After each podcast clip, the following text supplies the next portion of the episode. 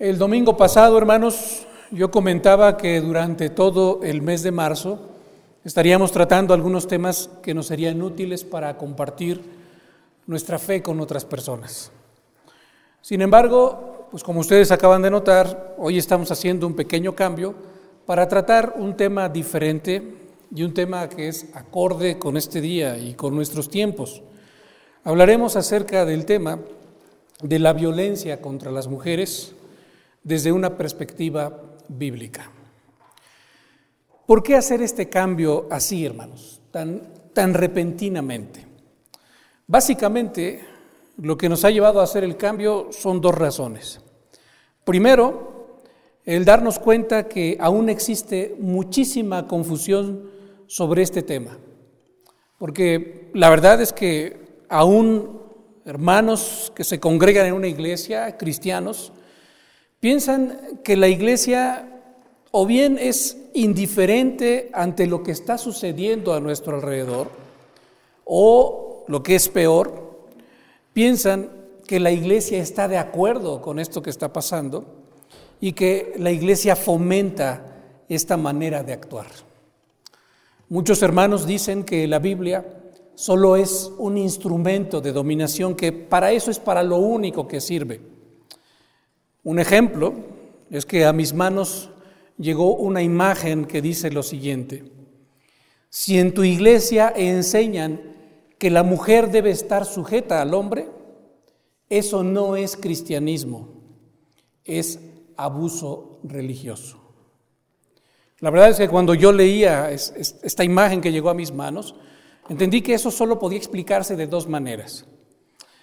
O bien que quien escribió esto sí ha vivido en iglesias donde han usado la palabra de Dios y el concepto de la sumisión o de la sujeción solamente con el fin de dominar a la mujer, o pues la otra opción es que esta persona jamás ha estudiado el tema a fondo. Lo que queremos hacer en este día, hermanos, es exponer a través de la palabra de Dios pues lo que Dios nos muestra, cuál es su voluntad para el hombre y la mujer. Cuál es la manera en la que Dios quiere que el hombre vea y trate a las mujeres. Esto es algo, hermanos, que ciertamente hemos tratado año con año, especialmente durante el mes de mayo, pero pues se entiende que sigue habiendo esta confusión en el corazón de muchos. Así que vamos a tratar de aclararlo a la luz de la palabra. Sin embargo, hermanos, hubo una segunda razón por la que quisimos hacer este cambio. Y es que, la verdad, hay hermanas que han sufrido esto en carne propia y hermanas que lo siguen sufriendo hoy en día. Muchas, aún a pesar de estar casadas con alguien que se dice cristiano. La semana pasada tuve una conversación con un par de hermanas que se encuentran en esta situación y lo que ellas se preguntaban al estar pasando esto es: ¿acaso Dios quiere que esto sea así? ¿Acaso esto es lo que Dios avala y esta es la manera en la que deberíamos estar viviendo en nuestro matrimonio? Mi esperanza, hermanos, y mi oración es que sea Dios, a través de su palabra y de su espíritu en esta hora, el que consuele el corazón de todas aquellas hermanas que se encuentran en una situación así. Y que a nosotros los varones, esta misma palabra de Dios nos lleve a reconsiderar si realmente estamos haciendo la voluntad de Dios en este aspecto tan importante de nuestra vida. ¿Por dónde vamos a comenzar esta reflexión, hermanos? Pues como hemos comenzado en otras ocasiones, tenemos que hacerlo forzosamente desde el libro de Génesis. Acompáñeme por favor al capítulo 1 de Génesis y vea lo que vamos a encontrar en los versos 26 y 27.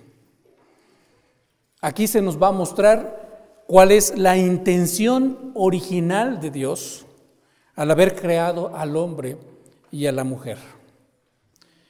Estamos en Génesis 1, 26 y 27, el contexto es el sexto día de la creación. Dios está a punto de crear lo que muchos teólogos han llamado la corona de la creación. Es decir, Dios quiere crear lo más excelso, lo más bello, lo más sublime que quiere crear Dios al ser humano.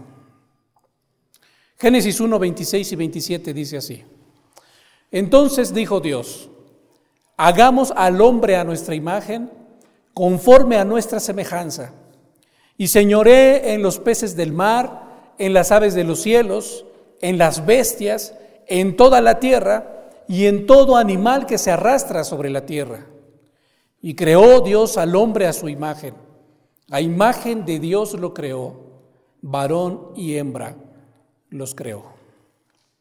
Como lo hemos dicho en otras ocasiones, hermanos, en el verso 26 se nos está mostrando que Dios tiene un propósito en su corazón. Todavía no crea al hombre, lo va a crear hasta el verso 27, pero desde el verso 26 ya hay una intención específica para crear al ser humano. Entonces nos está mostrando lo que hay en su corazón. ¿Qué es lo que quiere Dios? ¿Cuál es su intención? Bueno, Él quiere que este nuevo ser que todavía no ha creado, pero que lo va a crear, quiere que este nuevo ser sea su imagen y que tenga su semejanza. Estas dos palabras, imagen y semejanza, las hemos estudiado en otras ocasiones y son sumamente importantes en el relato bíblico, porque van a poner el fundamento, un fundamento clave de lo que ha de venir más adelante. Así que permítame explicarle rápidamente lo que significan estas dos palabras. La palabra imagen en el hebreo es tselem, una palabra que se utiliza también cuando se habla de un ídolo. Y es que la palabra tselem se refiere a una imagen o a una representación de algo. Ahora, no estamos diciendo aquí que lo que Dios quería hacer era un ídolo, ¿no? Sino lo que Dios quería crear, es lo que nos está mostrando su palabra, es una representación suya. O para ser más específicos, un representante de Él. Ahora, recordemos que el verso 26 todavía no está creando Dios a este ser, ¿no? Solo nos está mostrando la intención, lo que Él quiere hacer, cuál es su propósito. La segunda palabra, la palabra semejanza, se traduce de la palabra hebrea demut, que se refiere a un patrón, a un molde o a algo que tiene la misma figura, la misma forma. Ahora, con esto nosotros no deberíamos equivocarnos y pensar que Dios tiene también dos ojos, una boca, una nariz, dos orejas, dos brazos y dos piernas, ¿no? Lo que Dios quiere mostrarnos aquí, hermanos, es que Él quiere darle al hombre algo para que se parezca en esencia a Él. No estamos hablando de que se parezca físicamente a Él, sino esencialmente que se parezca a Dios. Si nosotros quisiéramos resumir lo que se nos está mostrando allí en el verso 26 acerca de que Dios quiere crear al hombre a su imagen y semejanza, podríamos resumirlo de esta manera. La intención que Dios está teniendo es crear un nuevo ser que no existía todavía, que no estaba en la creación, que ninguna cosa de lo que había sido creadas podía tener estas características. Dios quiere crear algo nuevo que le represente. Y precisamente para que fuera un digno representante de Él, Dios quería impartirle, proveerle, comunicarle algo para que se le pareciera. Eso es en esencia lo que está sucediendo en el verso 26. Si nosotros quisiéramos ilustrarlo de alguna manera, hermanos, podríamos hacerlo con la figura de un embajador. Piense usted en un embajador. Un embajador es el representante del gobierno de su país en el extranjero. Esa es la función que él ha de desarrollar, un representante. Sin embargo, entendemos que él no puede desarrollar adecuadamente su función de representante si no se le otorgan los poderes necesarios. De la misma manera, Dios está pensando todavía en el verso 26 diciendo, yo quiero un representante mío aquí en la creación y yo tengo que darle algo para que él sea un digno representante mío y para que con esto que yo le voy a dar, él pueda cumplir con su función. ¿Qué es lo que le otorga? ¿Qué es lo que le da? Bueno, lo que nosotros llamaríamos, en esta cuestión de la semejanza, le llamaríamos sus atributos comunicables. Lo que Dios le otorga al ser humano. Con esos atributos, con esa semejanza de Dios, entonces el hombre puede desarrollar adecuadamente su función. ¿Cuál es? Señorear la creación, gobernar la creación. Ahora, en el verso 26 y en el verso 27, la palabra hombre se va a usar para referirse tanto al varón como a la mujer. Para referirse a todo el género humano. Esto va a quedar todavía más claro cuando leemos el verso 27. Dice así el verso 27. Y creó Dios al hombre, entiéndase, al ser humano, al género humano, lo creó a su imagen. A imagen de Dios lo creó. ¿Por qué decimos que está hablando del ser humano? Pues porque lo va a decir después. Varón y hembra los creó. A ambos les está dando lo que él quería darles. Ya el verso 27 nos está mostrando cómo Dios trae a la realidad, hace realidad lo que primero estuvo en su corazón, la intención de lo profundo de su corazón. Él quería que el ser humano, el género humano, tanto el varón como la mujer, fueran los dos dignos representantes suyos y a ambos les está dando lo necesario para cumplir con su función.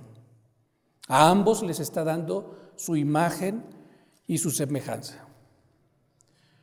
Ahora, hasta aquí usted podría pensar, ¿qué tiene esto, hermano? Porque esto es importante para la reflexión que queremos hacer hoy en día. Pues por una sola razón, hermano.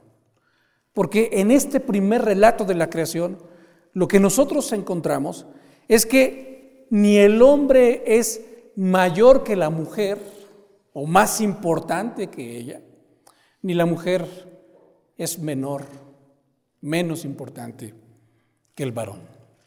Lo que nos está mostrando este primer relato de la creación es que ambos han sido creados por Dios en igualdad de valor y de dignidad delante de Él. Ambos han sido creados conforme al deseo de su corazón. Ahora, acompáñeme por favor al segundo relato de la creación del hombre y la mujer. Capítulo 2 de Génesis, versos 21 al 25. ¿Qué dice este pasaje? Escuche con atención, sígalo con su mirada, por favor, también. Dice de la siguiente manera: Entonces Jehová Dios hizo caer sueño profundo sobre Adán. Y mientras éste dormía, tomó una de sus costillas y cerró la carne en su lugar. Y de la costilla que Jehová Dios tomó del hombre, hizo una mujer y la trajo al hombre. Dijo entonces Adán: Esto es ahora hueso de mis huesos y carne de mi carne. Esta será llamada varona, porque del varón fue tomada. Por tanto, dejará el hombre a su padre y a su madre y se unirá a su mujer y los dos serán una sola carne. Y estaban ambos desnudos, Adán y su mujer, y no se avergonzaban. ¿Qué nos va a mostrar este segundo relato de la creación? Si en el primero, hermanos, se nos mostró que el hombre y la mujer son creados iguales delante de Dios, teniendo el mismo valor delante de Él y la misma dignidad. ¿Qué es lo que se nos va a mostrar en este segundo relato? Esto va a venir a completar, hermanos, la idea que nosotros como varones deberíamos tener acerca de la mujer. ¿Por qué cree usted que Dios no creó a la mujer de la misma manera en la que había creado a Adán? Es decir, crearla aparte, ¿no? Porque se acuerda usted que, pues, cómo había creado Dios al hombre, a Adán. Lo había formado del polvo y después de haberlo formado del polvo, sopló en su nariz aliento de vida y dice la Escritura que entonces el hombre fue un ser viviente.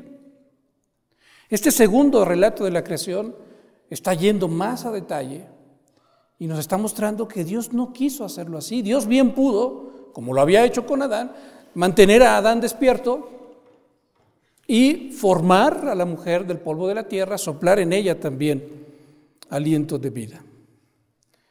Pero no vemos que Dios haga eso.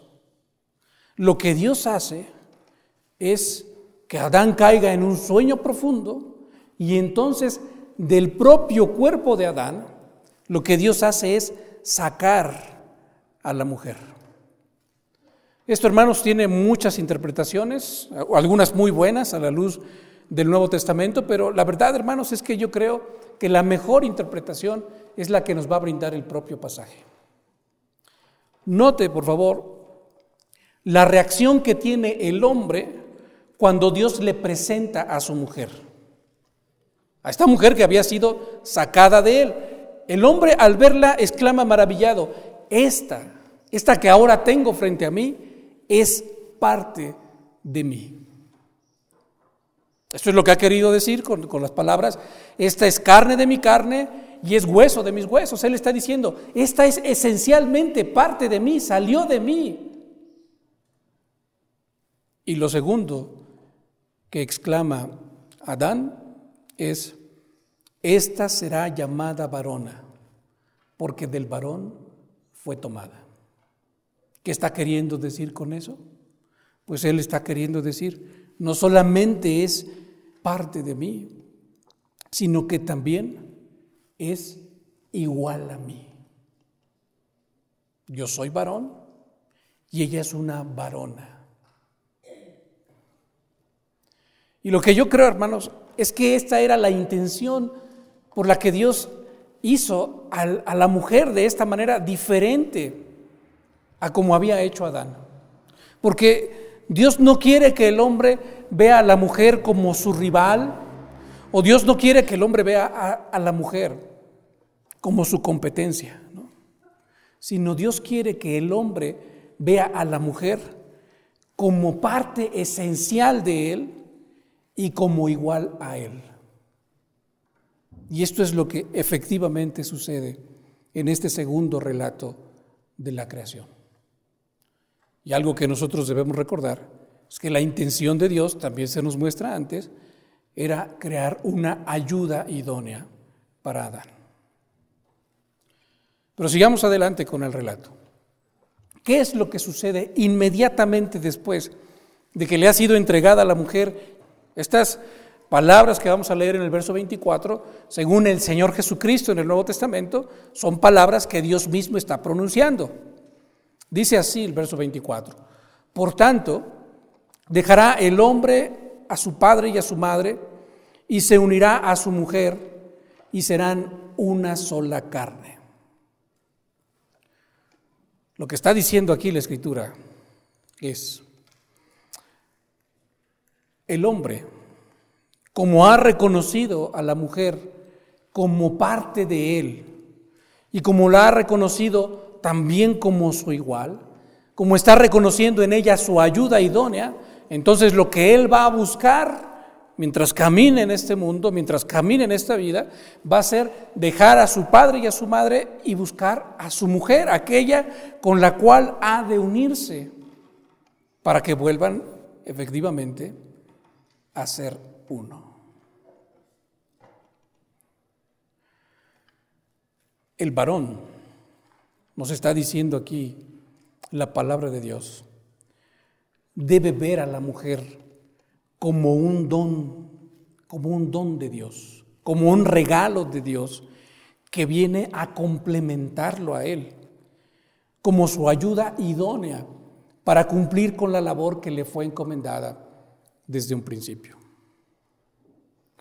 Ahora, ¿cómo vemos aquí que sea la relación entre el hombre y la mujer en este momento de la historia, hermano? Nosotros vemos como termina ahí el verso 25 de este relato, con una declaración maravillosa. Una declaración que va a denotar la armonía que existía entre el hombre y la mujer. ¿Qué dice este versículo? Que ambos estaban desnudos y no se avergonzaban. Es decir, ellos no tenían absolutamente nada que esconder el uno del otro y no tenían que esconderse delante de Dios. Muy bien. Tenemos estos dos relatos, Génesis capítulo 1 y Génesis capítulo 2. ¿Qué estamos viendo hasta aquí, hasta ahora, respecto a la relación entre el hombre y la mujer? En el primer relato aprendimos que el varón y la mujer son creados por Dios en igualdad de valor y dignidad. Pero en este segundo relato estamos viendo que el varón reconoce a la mujer como parte de él, que sea uno con ella, es lo que va a buscar el hombre, y que hay una perfecta armonía entre ellos dos y entre ellos dos y Dios. Hasta ahora, hermanos, lo que estamos viendo es la voluntad original de Dios. Eso es lo que Dios quería desde un principio.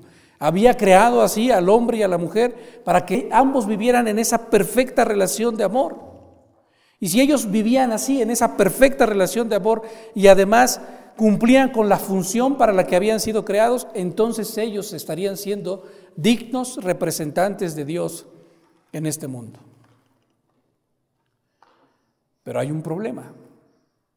Y yo entiendo que quizá usted está pensando ahora en este problema, porque mirando lo que estamos diciendo ahora de Génesis capítulo 1 y capítulo 2, pues la reacción inmediata es: muy bien, pastor, eso es muy bonito. A mí cómo me gustaría que las cosas fueran así. Con lo que estoy viviendo, a lo mejor en mi propio matrimonio, me doy cuenta que no es así. Y con lo que estamos viendo alrededor nuestro, nos damos cuenta que no es así.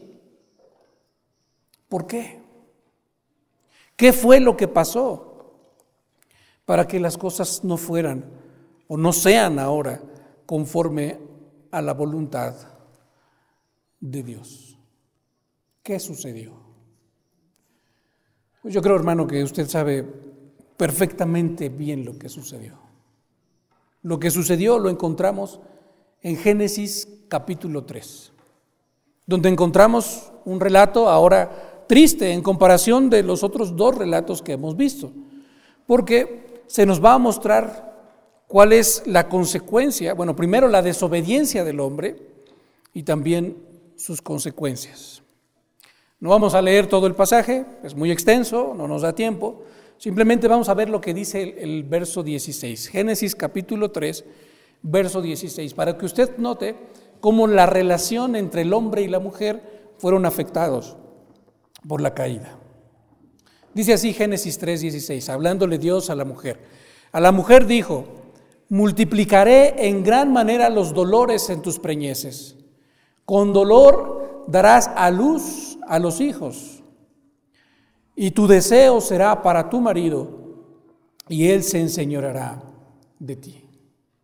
¿Cuáles son las dos consecuencias que esto trae para la vida de la mujer? La desobediencia, la caída. Bueno, primero, los dolores en el parto.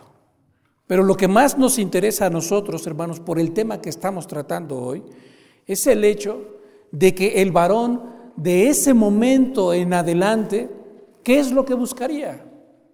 ¿Qué es lo que haría? ¿Cuál sería su manera de actuar para con ella? Pues ahí lo está diciendo el texto muy claramente. ¿Qué está diciendo?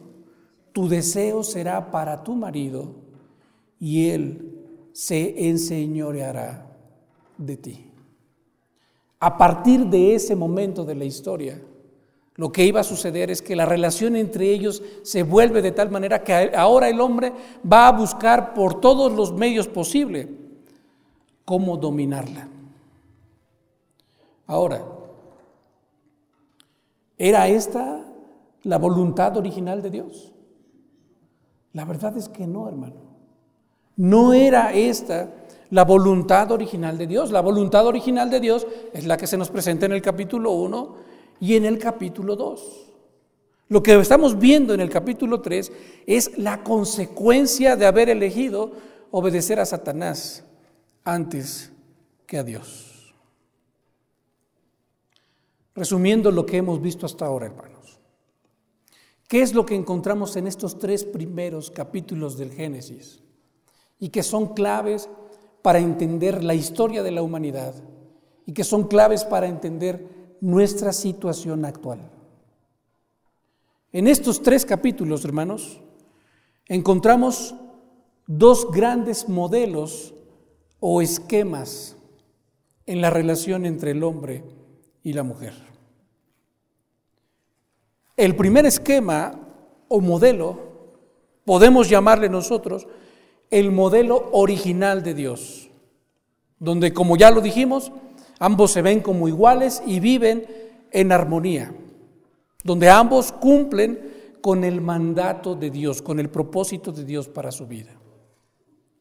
Pero el segundo modelo que nos muestran estos 3 capítulos, hermanos, lo podríamos llamar el modelo de la caída o el modelo de la maldición,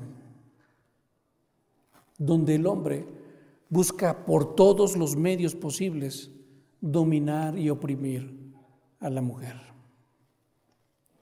Lo interesante es, hermanos, que si usted comienza a leer la Escritura después de Génesis capítulo 3, ¿qué es lo que se va a encontrar?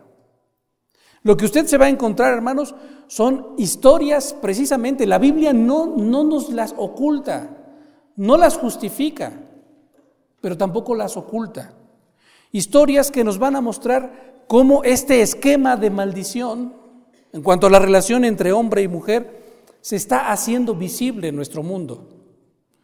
Podemos recordar, por ejemplo, usted debe recordar esta historia de aquel levita que llegó con su concubina a una ciudad donde no tenían dónde hospedarse. Alguien les dio dónde hospedarse, pero después todos los varones de la ciudad se juntaron alrededor de la casa para decir: oye, saca a ese varón para que lo conozcamos. Pero en realidad lo que querían hacer era abusar de él. No sale el varón, sacan a la concubina y dice la Escritura que todos los hombres de la ciudad abusan de ella hasta que la dejan muerta. ¿Sabe qué es lo que hace el levita al siguiente día? La pone en su montura, la lleva a otro lugar y corta su cuerpo en 12 pedazos. Una historia terrible, ¿no? Y cada uno de los pedazos de ese cuerpo los envía a las 12 tribus de Israel para mostrarles lo terrible que era la situación en esa nación, en esa ciudad, en ese lugar. Si seguimos estudiando la Escritura, usted va a encontrar otras historias. Por ejemplo, va a encontrar cómo Siquem viola a Dina, la hija de Jacob, o va a encontrar cómo también Tamar, la hija de David, es violada por su propio medio hermano. Y usted, podríamos recorrer así todo el Antiguo Testamento y va a encontrar historias como estas o más terribles. El Antiguo Testamento nos muestra la realidad de la humanidad después de Génesis 3.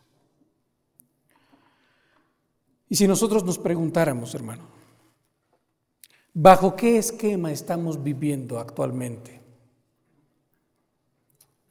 La triste realidad, hermano, es que aún dentro de las familias cristianas, aún dentro de nuestra propia iglesia, nosotros, hermanos, luchamos con el esquema de la maldición. Este esquema de la maldición está presente en nuestras familias, está presente en nuestra iglesia, está presente en nuestros matrimonios. ¿Cómo lo vemos?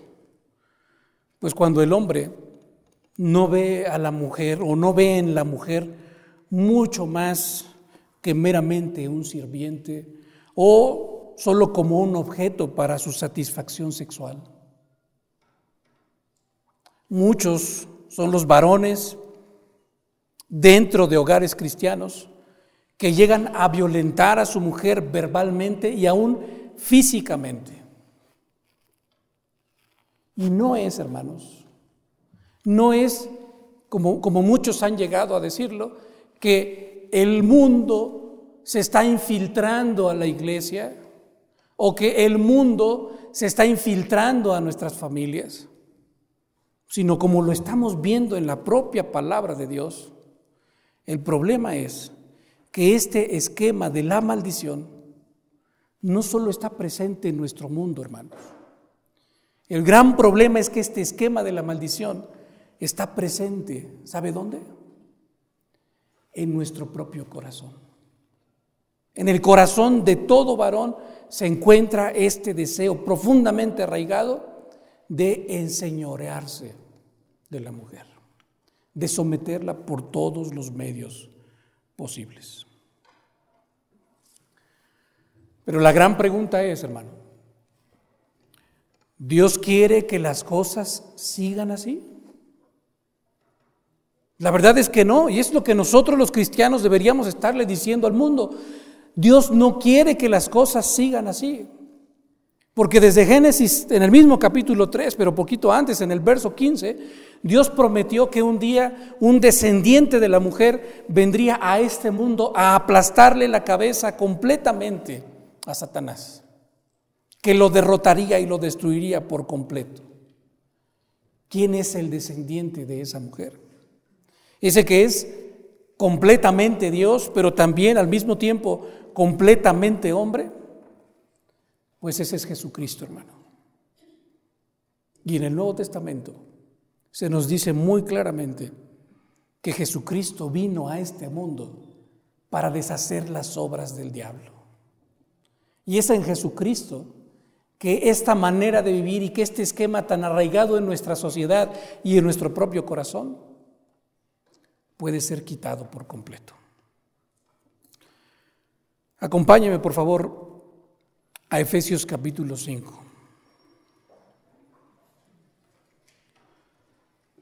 Fíjese muy bien, porque aquí va a ser donde el cristianismo se va a hacer pertinente a nuestra sociedad. Aquí va a ser donde nosotros vamos a notar que solamente estando en Cristo, el varón puede ver y puede tratar a la mujer como fue la voluntad de Dios desde un principio. Efesios capítulo 5, le voy a pedir que por favor siga con su vista la lectura de los versículos 25 al 31. Dice así el apóstol Pablo: maridos, ¿qué es lo que ustedes deberían hacer con sus mujeres? Amarlas. Y este amar, hermanos, va mucho más allá del sentimiento. La palabra que se utiliza aquí es la palabra ágape, la misma palabra que se usa en Juan 3:16 cuando se dice que de tal manera amó Dios al mundo que dio a su hijo unigénito, que no escatimó ni a su propio hijo, que lo entregó. Es la misma palabra que se está utilizando aquí y le está diciendo el apóstol Pablo a los maridos creyentes: ustedes tienen que amar a su mujer con ese mismo amor ágape, desinteresado, buscando solamente el bienestar de ellas. Tienen que amar así a sus mujeres, dice. ¿Cómo? Nos pone el ejemplo máximo que podemos tener. Así, de la misma manera en la que Cristo, ¿qué hizo? Amó a la iglesia. Y fíjense qué tan desinteresado es este amor que sigue diciendo. Y se entregó a sí mismo por ella, para santificarla, habiéndola purificado en el lavamiento del agua por la palabra, a fin de presentársela a sí mismo una iglesia gloriosa que no tuviese mancha, ni arruga, ni cosa semejante, sino que fuese santa y sin mancha. El amor de Cristo por su iglesia, está diciendo Pablo, es de tal manera, tan desinteresado, que él mismo fue capaz de entregarse por ella. Verso 28. Así también, de la misma manera, los maridos deben amar a sus mujeres, y note cómo dice ahí, como a sus mismos cuerpos. ¿Por qué enfatizamos esta parte? Porque esto, hermanos, de que como a sus mismos cuerpos nos conecta con Génesis, con lo que veíamos allá en el capítulo 2.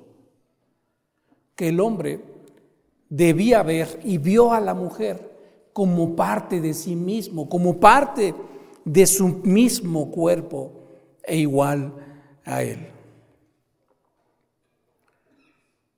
Deben amar así, dice Pablo, a sus mujeres como a sus mismos cuerpos. ¿Por qué? Porque el que está amando a su mujer, entregándose por ella, sirviéndola de todas las maneras posibles y no enseñoreándose de ella, el que está haciendo esto, a sí mismo se ama. Verso 29, porque nadie aborreció jamás a su propia carne, sino que la sustenta, dice ahí, y la cuida, como también Cristo a la iglesia. Porque somos miembros de su cuerpo, de su carne y de sus huesos. Esto es lo que el varón, está diciendo el apóstol Pablo, debería estar haciendo. El varón cristiano, el varón creyente, el varón que tiene el evangelio en su vida y que vive el evangelio, debería estar haciendo esto con su mujer. En lugar de enseñorearse, amarla, cuidarla y sustentarla. Porque eso es lo que hace Cristo con su iglesia. Ahora note cómo dice el verso 31, que de nuevo nos remite al Génesis, nos vuelve a conectar con lo original, con el propósito original de Dios.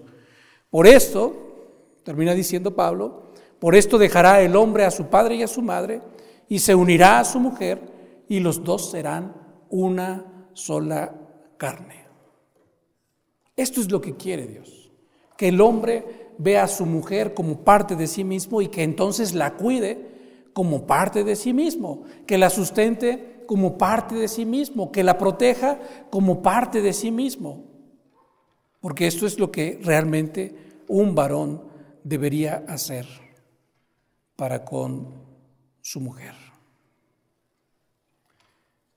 Si usted se da cuenta, hermanos, lo que nos está diciendo el apóstol Pablo es que este varón, arraigado en Cristo y que es recreado por Cristo, es decir, vuelto a crear desde lo profundo de su corazón, solamente este varón, hermano, puede romper con el esquema de la maldición para vivir bajo el esquema que es conforme a la voluntad de Dios.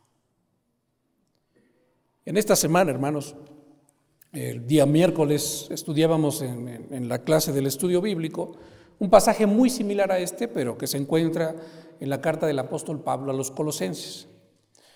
En el estudio bíblico, una hermana, cuando tratábamos este asunto, expresó de una manera muy acertada.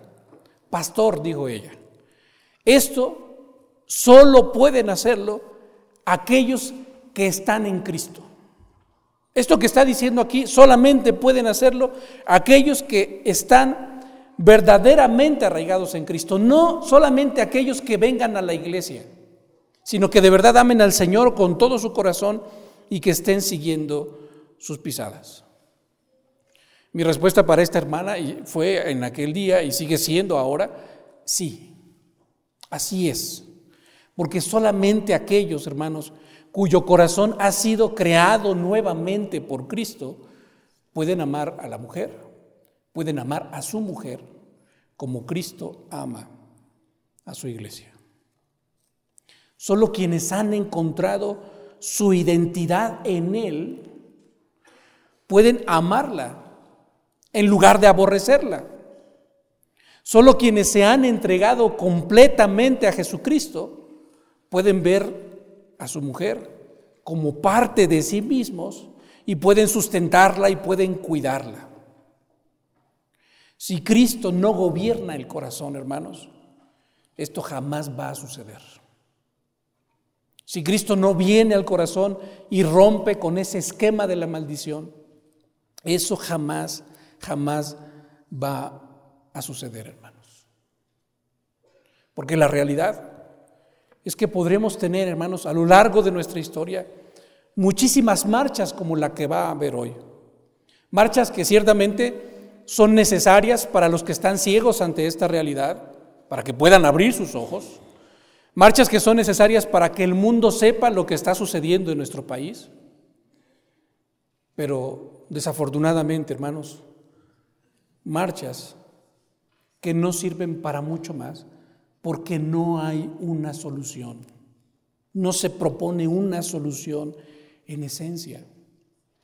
Y es natural y comprensible porque no tienen la solución. La única que tiene la solución, hermano, ¿sabe quién es? Nosotros, usted y yo, la iglesia. Lo acabamos de ver en la Escritura, que nos muestra cuál es el plan original de Dios, que nos muestra cómo fue afectado el plan original de Dios después de la caída, que nos muestra nuestra realidad sin Cristo, pero que nos muestra la solución en Cristo. Y una solución permanente, una solución de fondo, una solución que llega a lo profundo del corazón del ser humano. Eso es lo que nosotros, los cristianos, debemos estar predicando en estos días. ¿Por qué les digo esto, hermanos? Porque dentro de las cosas que leía en estos días, alguien también decía, los varones no tenemos derecho a participar en esta protesta. Lo que debemos hacer simplemente es apartarnos y reunirnos con otros hermanos varones para repensar nuestra masculinidad. A la luz de lo que estamos viendo en la Escritura, hermanos, la verdad es que no tiene que ser así. Porque nosotros estamos viendo aquí al apóstol Pablo, un varón que conoce la voluntad de Dios para el hombre y para la mujer. ¿Y qué fue lo que hizo él? Simple y sencillamente, exponer la verdad. Decir, esto es lo que Dios quiere, tanto para los varones como para las mujeres. Ahora nos estamos concentrando en lo que Dios quiere para los varones, pero también presenta lo que quiere para las mujeres, también presenta lo que quiere para los hijos, también va a presentar lo que quiere para los amos, para los esclavos, para todos. Lo que nosotros, hermanos, como varones cristianos deberíamos hacer, no es apartarnos para repensar nuestra masculinidad. ¿Sabe qué es lo que debemos hacer? Primero buscar, y buscar hasta encontrar nuestra masculinidad en Cristo. Porque si simplemente nos sentamos a repensar nuestra masculinidad, podrán surgir muchas ideas, pero dentro de todas esas ideas, hermanos, van a surgir también grandes errores. Nos vamos a adaptar y vamos a adoptar las ideas de lo que nos están pidiendo otros sectores. Y no vamos a buscar amoldarnos a lo que Cristo quiere. Hermanos, y especialmente habla a los varones de esta iglesia,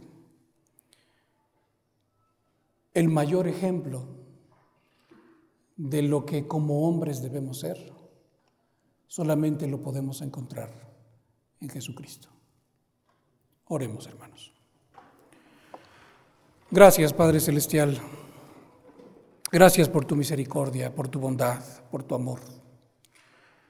Por mostrarnos claramente, Señor, cuál es la situación del ser humano. Para mostrarnos, Señor, cómo desde un principio tú tenías una intención muy específica. Lo que hemos llamado tu plan original, para que el hombre y la mujer vivieran como una sola carne, para que ambos con tu imagen y tu semejanza, en igualdad de dignidad y valor, Señor, se entregaran completamente a ti y caminaran por este mundo, glorificando tu nombre.